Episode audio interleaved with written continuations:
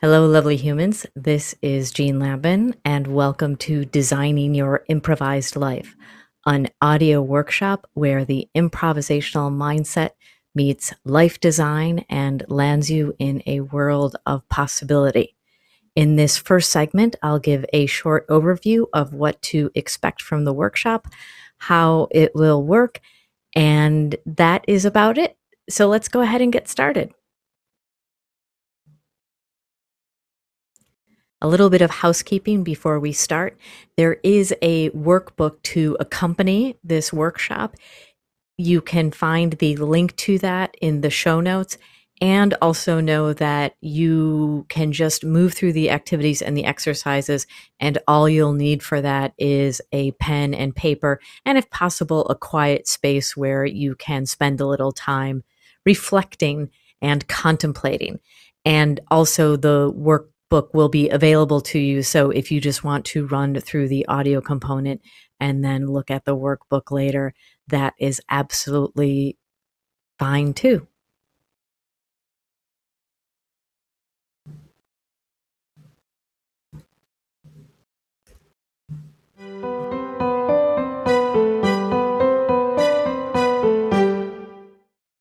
The content of the workshop is arranged sequentially, and ideally, if you can move through it all in one sitting, that will provide the most cohesive experience.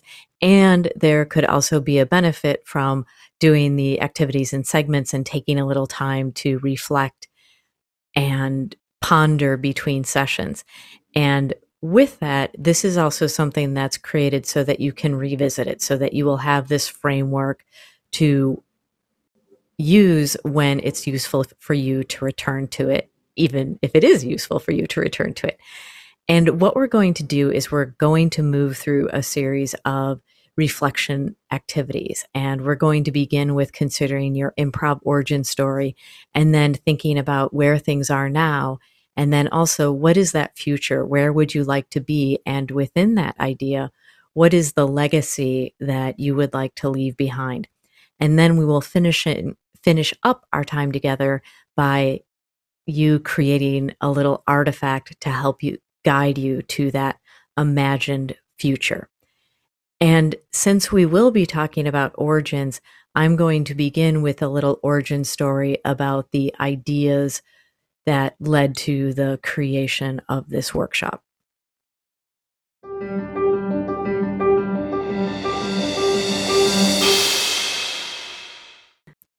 In 2020, like many of us, I spent a lot of time reimagining my work and my business. And for a long time, I've been toying with this idea of the Human Imagination Project because one of the things that I appreciate so much about improvisation and the improvisational mindset is how it alters and enhances one's ability to pay attention to the world and attend to the world and be present in the world.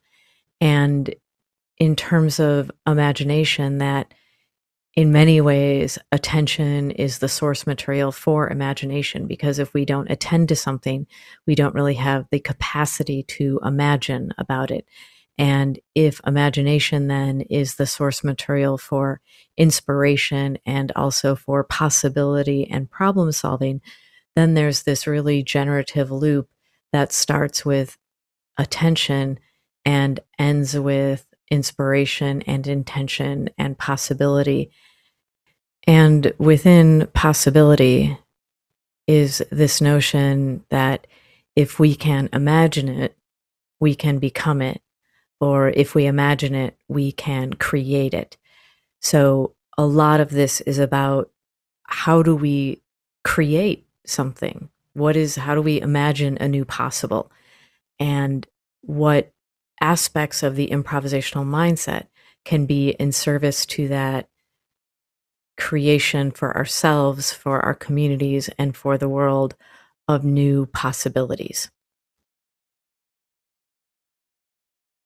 Uh, one of one of my favorite definitions of mindset comes from a curious little book by a gentleman by the name of Thomas Dreier, and it was written in 1947. And the book is The Religion of a Vagabond. And in it, he speaks of mindset and he writes Your mindset determines your attitude toward any idea offered. You see what you have been trained to see. What we call mindset is like a music roll on a player piano. The notes cut into the paper are the only notes that will be played. To change the melody, changes must, must be made to the music roll itself.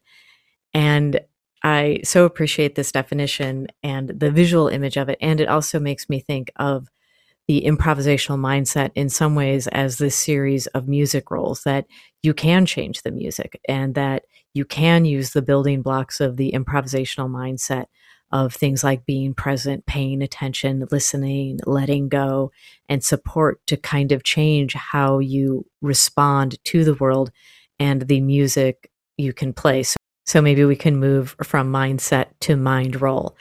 But in terms of mindset, one of the things that's also relevant about the origins of this is that there's a meditation teacher, Gil Fronsdal, and he has this beautiful quote about a mindfulness practice where he refers to meditation as an observation deck for the mind. And I think the same could be said about the improvisational mindset that there can be an introspective and reflective quality of it where we can kind of examine the contents of our own thought and how we respond to the world. And within that, there can be this deliberate practice of it, or perhaps even a contemplative process. And then with improvisation, it's often something that we do in community. And so that collaboration and that co creation transforms this mindset, which is something that exists uh, in us, to a mindscape that is shared, that is something that exists between us. We touched on the idea of the improvisational mindset and also the notion of the improvisational mindset being transformed to the mindscape when it's something that we do with a larger community or community of practice. And now we'll touch on design thinking and life design or uh, designing one's life. So, design thinking is a human centered approach to problem solving and innovation that is through product innovation. And so, this notion of life design is that you have different ideas or prototypes of this idea that you have of you, that you want to have of your life and then you prototype that and then you iterate on that. So we are going to move a little bit through that process and we will also be using memory as an important source material in the creative process.